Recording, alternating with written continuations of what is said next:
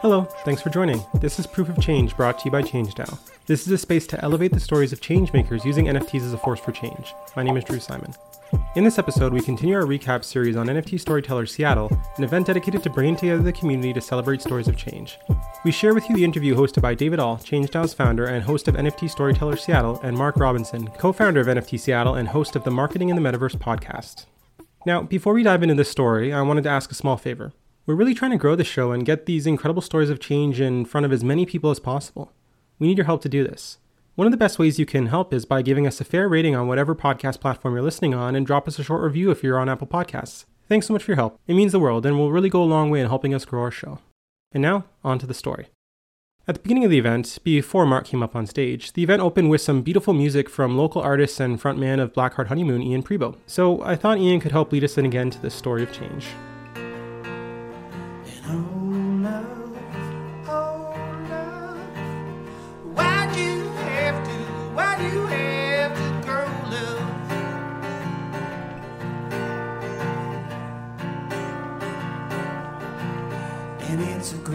Situation I gotta send. Drinking from the devil's own bottle of gin. Now you're lying in a bed of sin. Now you're lying in a bed of sin. Oh, Mark, welcome to NFT Storytellers. Hello. Hello, welcome. Thank you for coming. Thanks for having me. Thanks for shout out to David for putting this thing together. And shout out to Lennox and to Joanna for sharing your stories. That was amazing. And to your uh, NFT Seattle team, right? I saw a few folks in the room. Congrats to them as well. Julie was here. Joanna was part of the team too. So Heck yeah. you're like an honorary part of the team, as Right. is Luis. So Here we are. and uh, special shout out to James and to Tim uh, uh, at the Blue Moon Tavern for hosting this. I mean, incredible. Please tip your bartenders and uh, give James a high five. And uh, yeah, let's keep doing it here. If you know, we'll talk about it. Right? Let's see if that's the right spot. That's all right. All right. So, Mark, on to your story. Born in Texas, but grew up in Cincinnati, and now living life to the fullest in Seattle. Mark is the co-founder of NFT Seattle and the host of the Marketing and the Metaverse podcast. Mark, welcome to Seattle NFT Storytell Storytellers. thanks for having me. All Happy to be here. right, let's start with diving into one of the biggest decisions in your life, which was dropping out of college to pursue a career in business. You took on a number of jobs in sales, which bounced you around traveling and ultimately brought you to Seattle, where you've lived since 2014. So, looking back at that choice, were there any regrets? Ultimately, I would say no. Um, I think there's there's moments when you're in a low point, then you judge your past a little bit more emotionally, and you think back, and you're like, "Ugh, look where I am right now. Should I have made a different decision?" But um, on a normal, like normalized day where I'm not in a very low moment, then you know, then I feel good about the decisions that I've made. I guess. Um, but no, I would. I think. I don't think there's a right or a wrong way to do it. Right? Like, had I finished college, I studied industrial design. Did that for a year. It was a five year program. Really amazing program. I really enjoyed that year. Actually, I had a blast. Um, and had I continued on and finished that, then it could have been great. And I, I don't feel like I would have gone down a bad path doing that. Um, but I'm not, you know, I'm proud of the decisions that I made and the things that I did kind of went against the grain. It's interesting. My dad would always say, like, yeah, you don't have to go to college to be successful. But then when your own son chooses not to go, then you really think about how much you actually believe that, which he did not at all believe that, actually. Um, now he does. But yeah, so it was, I think I went through a number of um, some backlash and lack of support, that kind of stuff. But no, I think ultimately looking back, no regrets with dropping out of college and going down the path that I did. So And now you're the social media expert. You even have a podcast around marketing in the metaverse. Uh, uh, well, first, what is the metaverse? I was hoping you weren't going to ask me that. um, just because I ask a lot of people that question, and I get so many different answers as I ask different people and I bring them onto the show. So um, the way I see it, it's like a digital way to interact with different people. It's an evolution of the internet that there's a ton of, there's not like one metaverse, right? There's all these different metaversal experiences, metaver- metaversal 3D virtual worlds that people are operating in, experiencing life in, and connecting with people in. And so um, that's ultimately what people are building when they're building the metaverse. What was the other part of the question, or was that the first question? No, that yeah. What what is the metaverse? How do you describe it? What what excites you about the metaverse? If you look at the metaverse today, I'm not that excited about the metaverse. There's nothing that is that compelling from what I've experienced about jumping into a metaverse today, putting on Oculus or doing, you know, jumping into different things. There's some definitely some cool use cases. One that I've found to be just a better experience is Topia versus if you compare it with like Zoom or something else. Like there's some cool things you can do with it, different things that you know various platforms have figured out. But so nothing today is like wildly fascinating about where it exists right now. Um, but I think the vision of what it can become, I think it was um, Evan that talked about it earlier, but allowing people to create these own worlds. And I think once it gets to a point where you can digitally create an experience that's more enhanced than what we experience on a day to day right now, where it's more collaborative than jumping onto a Zoom meeting and it's an actually like, it's easy to do it it actually is a better experience. It facilitates more human connection and creates like better relationships. I think that's going to be really cool. Some use cases I think that are going to be awesome is like just making the world a lot smaller. If you can jump into a conversation with somebody that's around the world, feel like you're in a room sitting right next to them, it's translating in real time, then it just makes the world a much smaller, more interconnected place. And so I think as you know, Starlink is out there right now, giving a lot more people internet. As that continues to evolve and billions more people get access to the internet that have never had it, and then they have the ability to communicate in real time with people all over the world.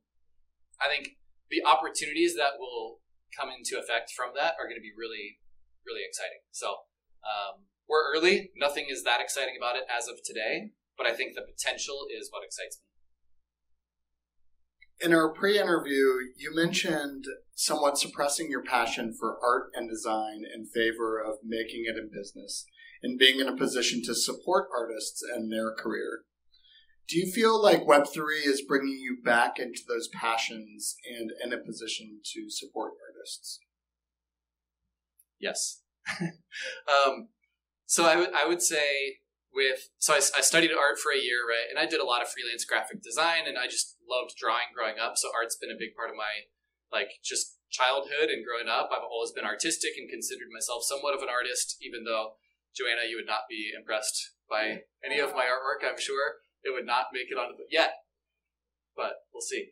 Um, but that being said, when I when I finished my first year of college, I remember there was they called it DAAPworks, Design, Art, Architecture, and Planning was the school I went to in Cincinnati, and all of these amazing, like innovative, insanely creative projects were out there for display, and you're looking at it, and it was like, oh my gosh, there's like 50 world changing business opportunities sitting right here for these artists if they were if they had the resources or the know-how or the guidance to turn this into something that was like actually a real thing, not just a final project.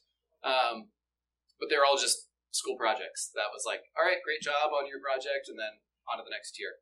So that for me, that really struck a chord where I was like, oh my gosh, I want to do something where I can come back to this school 5, 10, 20 years, whatever, and be like, hey, that's a brilliant idea. I love what you're doing. This is amazing art. And like, let's actually turn this into something. And so that's always been something that's driven me. Like, I go back to that moment frequently.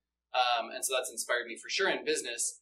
But has anybody ever read the book The Artist's Way? A couple people? Okay, cool. Is it good? I'm just starting it. Um,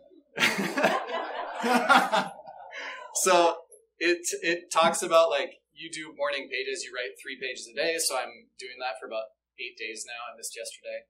Um, but anyways, so I'm just starting through this, and the idea is to like reawaken the artist within and um, bring out all of your inner creativity and let that like reawaken that within you.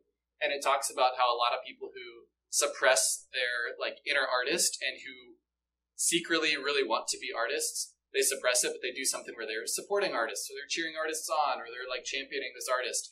Which there's nothing wrong with that. That's obviously noble and amazing, and it's not like if you're doing that, you're not doing what you actually want to do. But it did make me question, like, do I just really actually want to be an artist, not just not only support other artists? Do I actually want to be an artist? Which I think maybe I do. I don't know. I'm trying to figure that out right now. But uh, that being said, there's a lot of different forms of art. Like putting on an event is a form of art. Like that was a creative expression in a lot of ways, right? Putting this on is a creative expression. So building a company, building a business, you have to be very creative in the way that you think about things. So there's a lot of different forms of art. But uh, yes, Web three for sure. When I saw it, it kind of reminded me of seeing all these projects that were brilliant, creative, amazing, beautiful, and never went anywhere because they didn't have the resources or whatever. And I'd always thought, okay, I need to go make it doing something totally outside of art and business. Then I can go back and support artists. And when I saw Web3, it's like, wow, the opportunity for artists to actually make it as an artist to do something that's sustainable where they can, like, this is what they do and they can actually support themselves and fund what they're doing through Web3. It just made it so much more accessible to so many people. And that's one of the things that got me really excited. Thank you for sharing that. I am personally curious because there are again there are a lot of artists in the room, and Joanna was talking about this idea that it's just hard to be discovered. You're an artist, and it seems to be getting a lot worse, which seems bizarre because now that they're it seems like it's easy for us to get our word, like our story out there, but it seems harder to like cut through the clutter. And so I wonder, given your expertise in social media, you've done a lot of tactics, you've seen a lot of things if people don't have a budget and let's say their time budget is even less and they have no one around them to support them and like I see people walking around Gary Vee all day with cameras in his face and oh my god he said something put it up on Twitter you know most of us don't have something like that so what are like maybe if you were to give people a, a regimen kind of like you're finding in the artist's way to reawaken your artist is there some advice or like the things people could do maybe once a day to start getting their story out into the world? Yeah, so from so by day when I'm not building NFT Seattle or doing the podcast or whatever else, so run a digital marketing agency. We do a lot of social media marketing, video content for different companies. So um, if you don't have a budget, don't have a lot of time, and you're just looking for a way to get your story out, get noticed, cut through all of the clutter that's out there and all the noise. Um, I mean, you don't have to be super fancy. I think we all support and buy from people that we know, like, and trust. And people don't know that if you never put anything out there. I think even like if you have a brand and you put out art, then you have a way easier time selling it because you already have a brand established, right? One of the reasons Lennox and I had a challenge initially, year one event, we don't have a huge brand behind us. So even though I know Lennox, so it's like, oh, if somebody knew your story, of course they would trust you. But they don't know your story because you haven't put it out there. You haven't like built your brand and just shared your story with the world. But that's free to do. So you can do that whether that's jumping on video and just documenting what you're doing. If you're putting out art, then just documenting whether your face is in it. If you're comfortable with that, amazing. People love hearing your story and seeing your face. Um, even just documenting the work that you're doing. Some of my favorite like artists to follow. There's there's one guy he does put his face out there, but I just I love watching the process of what he does. Um, I feel like you're going to judge me if I mention an artist because you're not. That's true. You're very kind. Um, is that better? Okay. Uh, Caleb Shay something. I don't know. He does this really cool art with paints, and he just lets it like drip all over, and it's really cool. But I just am so fascinated by the process of how this guy creates his art. And so you don't have to spend all this time curating like Gary Vee with a team of five videographers following you around and chopping it up and time stamping it and adding captions. Like you can do all that, but you can also just set up a camera to watch what you're already doing anyway. You can put a little time lapse on it or do different things. Um, there's some of you guys may have met Alina. She's a good friend of mine. She's an artist locally, and she's a like an oil painter. She's extremely talented. But just this year, she's taken it like Reels is low hanging fruit right now. Reels, you guys, if you're on Instagram, those just are constantly popping up. Um, she's gone from like 12,000 followers to over 100,000 followers in the past maybe six months. So she posts a lot of reels, but she's just putting her artwork out there, and she's amazing. Like you watch it and you're impressed. But um, but there's she gets massive exposure. She had some, even though she only had 15,000 followers, some of her reels were getting like a million views. So um, I think low hanging fruit right now as an artist is video content, which works in your favor because video content is very visual. So if you are a like a visual artist in some fashion, what you're creating, then um, you can do that. And that wasn't her first one. She's been putting out videos for a long time. So um, don't be discouraged after you've put out three videos and you're like, ah, gotten 17 views. This is terrible. Kat's just started putting out videos, and I'm like cheering her on because it takes a lot, it takes courage, like we've been talking about, to actually put yourself on camera and put yourself out there. Um, but eventually, it will come across people who resonate with your story, who resonate with your work. And I would say the lowest hanging fruit right now, uh, TikTok and Reels. I think where it's going, YouTube Shorts and Facebook uh, pages. There's a lot of opportunity down the road for that. So depending on how aggressive you want to be, go on all of them. If you're just trying to get started an easier way in, pick one platform that you can actually stick with and do that. Um, and if you're like, I hate videos, I'm purely like, I only want to do text, find whatever medium works for you. It's not like videos is the only way to get yourself noticed, but I think if you're consistent and you stick with it, you can do podcasting or tweet or whatever works for you. But video is low hanging fruit. That's what I would recommend. Fantastic advice. Thank you for sharing all that. Yeah, I heard a clap. Yeah. Awesome advice. Free advice. Amazing. All right, so let's talk about NFT Seattle. Uh, we heard earlier uh, Lennox's story. Uh, very generous with his story, and you know, I wanted to hear your perspective on really this the origin of NFT Seattle, where it came from, how you two even met, and what the heck inspired you guys to say like, yeah, let's do it. Yeah, we became friends probably about four or five years ago, and um, NFTs, our business was not really part. Like, I guess business we connected on that for sure, uh, but more just acquaintances for quite a while, and then um, I'm trying to think when we really started like actually. I guess we were we were always kind of acquaintances, but never hung out that much. And when we really got close, was I would say NFTs brought us more more so together than anything else and I purchased my first NFT, which was Tom Bilyeu's Impact Theory Founders Key. Anybody? Shill. Anybody have one of those? Did you hear that? King of the Shill. this guy. Um, I showed Luis that I had an Alpha Girl Shill. Club NFT one time, and forever after that, I've been known as King of the Shill. So, anyways, here we are. Um, All in fun.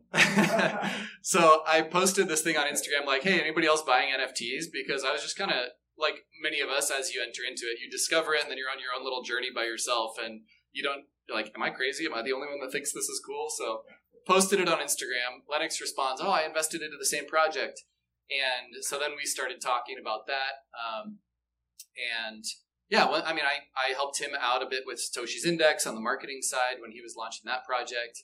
And then we had traveled to a few different conferences together.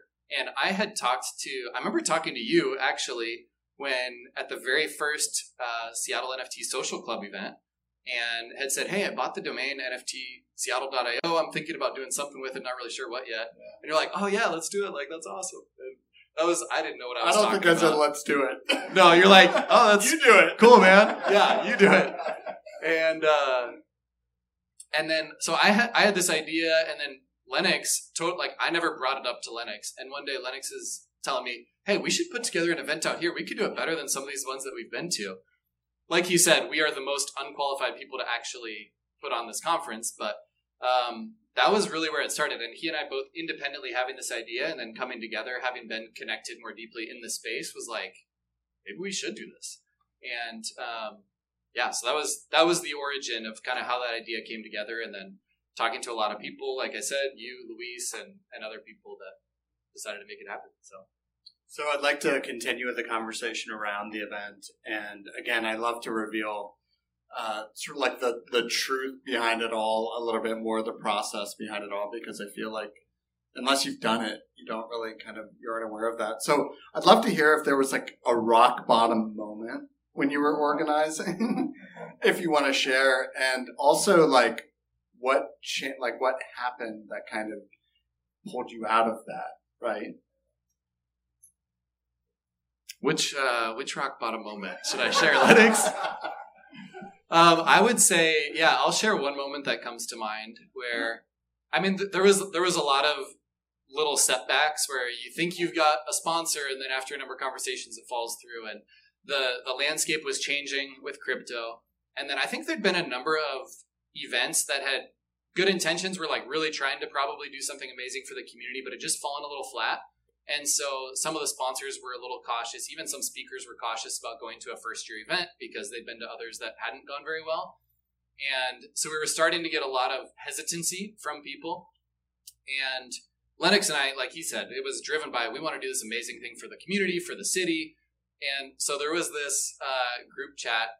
And if some of you are in there, I love you. I have no uh, hard feelings towards you. You're here now, so it's great. We can all be friends. But um, there was this like Web3 Seattle NFT Twitter thread that we got added into.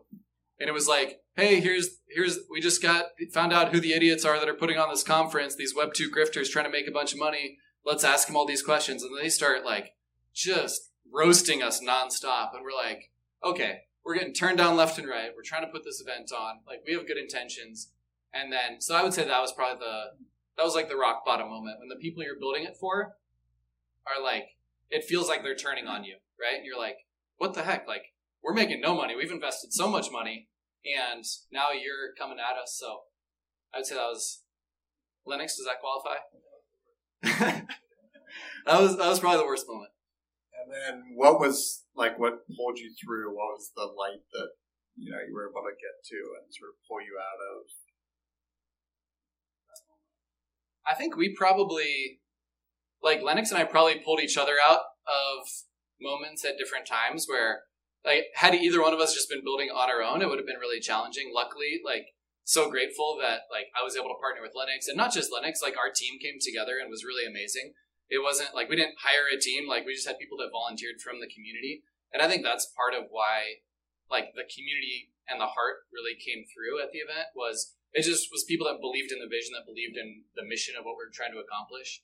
Um, and I think ultimately, like for me, it was thinking, man, so what are we going to do? Just fold because, you know, some people, like, are these the people we're really trying to serve? Like, I don't know. I would never do that to somebody that's trying to, like, isn't this good for the city? Like, we all know this is good for the city. Is that really who we're trying to cater to? So just trying to be logical about it, removing ourselves. I'm actually still in it, but um, like it's like I'm out. I don't need that in my brain, um, which was probably the smart move to do to remove the negativity. But um, yeah, I mean, it was just it was just encouraging each other and reminding ourselves why we were actually doing it and who we are actually trying to reach and what the greater vision was and um, not gonna like anytime you do anything i not anything but it's not uncommon to get negativity or to have people hate on your idea when you're going against the grain or just doing something that's different that hasn't been done before. And so um, this was an example of that but yeah we i knew we knew we would be way more proud of deciding to carry out our vision regardless of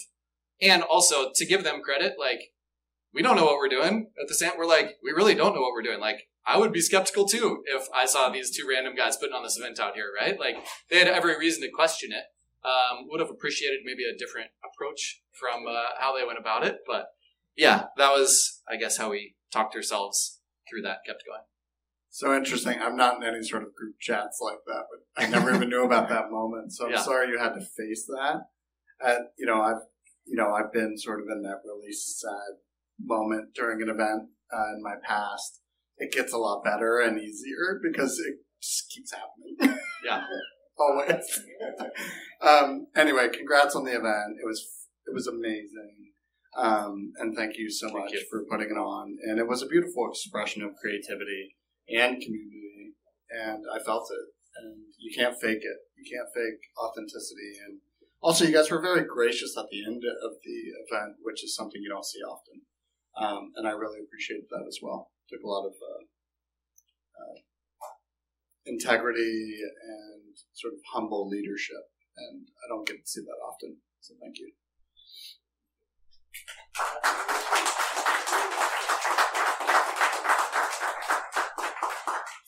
So there's a quote that I want you to elaborate on because I'm, I'm still kind of thinking about it. And I, I just wanted to hear your perspective on this. So you mentioned that success can be a progressive realization of a worthwhile pursuit. And I'm going to say that again so that folks can sort of let it settle. Progressive real, so success can be a progressive realization of a worthwhile pursuit. So what did you mean by that? Yeah. Um, I think uh, kind of twofold. One, it's a progressive realization, meaning it's progress. So success is not you arrive at some destination. I think success is the journey, the it's like the steps you're taking to get there.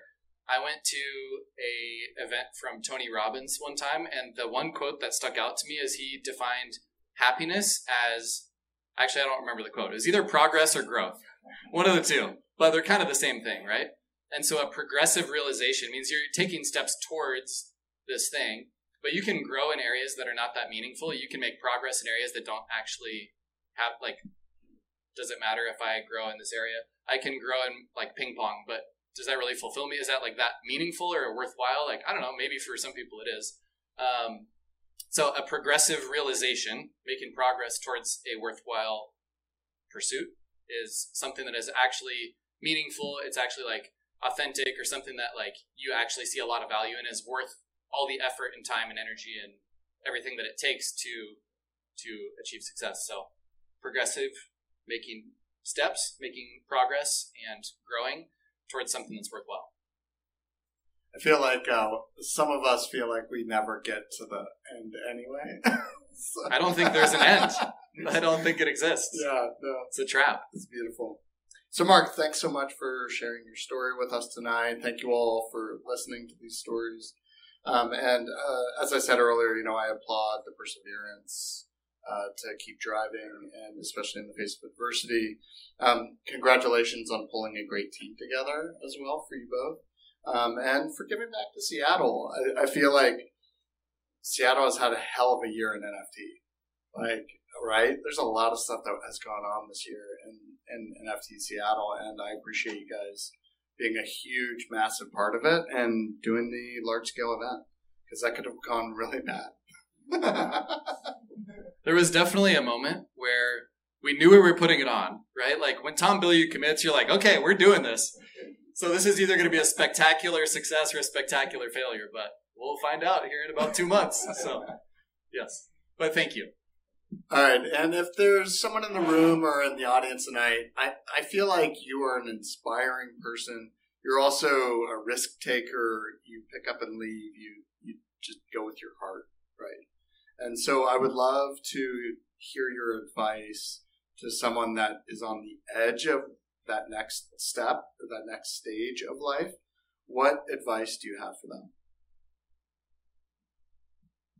Yeah, I would I would go back to I think I maybe said this before, but um, for me when I'm like on the like when I'm making decisions, I try to fast forward and think through what is what are future versions of myself going to be most proud of in like this moment. So if I'm thinking about putting on an event that I'm not qualified to do, but I believe in, like, okay, well, which decision am I going to be the most proud of? You know, or even after months of going into that, like, and not seeing the hope, the type of traction that you'd hoped for. It's like, okay, what decision in this moment am I going to be most proud of? Is it like, oh, you know what? Maybe somebody else will do it next year, or no, let's like, let's keep going and see where this goes. And regardless of the outcome, I'll be more proud that I went for it than having folded. Right? Doesn't mean there's never a time to quit. There's times where it's like there are things that it does make sense to to quit. Like pruning is a part of life, right? Where you choose to cut things out that no longer belong or don't serve you. But um, yeah, I think I think paying it forward or like playing your life forward and thinking through like what what decision, what route am I going to be the most proud of? And if I'm gonna if I'm gonna make this decision, go down this path, am I going to wish and some part of me that I had gone over here, or am I going to be am I going to feel really good about that? Um, so that's that's what I do. I think if you make that decision and you um, think through it that way, I think by going for it, you'll be more proud that you actually pursued something, regardless of whether you are like whether you achieve what you're hoping to in that moment or not.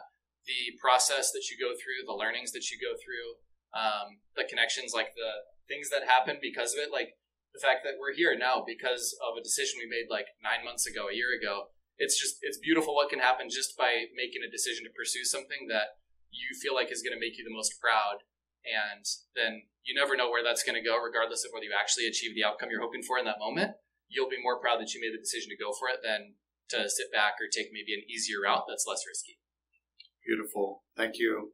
Thank you for sharing your story. thank you shout out to david for putting this event on again Thanks so much for listening in, and a big thank you to Mark for sharing their story of change, and to David for hosting NFT Storytellers Seattle. This podcast is brought to you by ChangeDAO and is produced by me, your host, Drew Simon, founder of Crypto Altruism. Thank you to David All for his production support and to Soul Monster for the beautiful graphics design for the podcast. Be sure to subscribe, rate, and write a fair review for our podcast. Make sure to visit changedao.org to follow along and check us out on Twitter at changedao. For those listening in, I hope you'll join us for our next episode where we welcome another extraordinary changemaker and continue this movement of change one story at a time.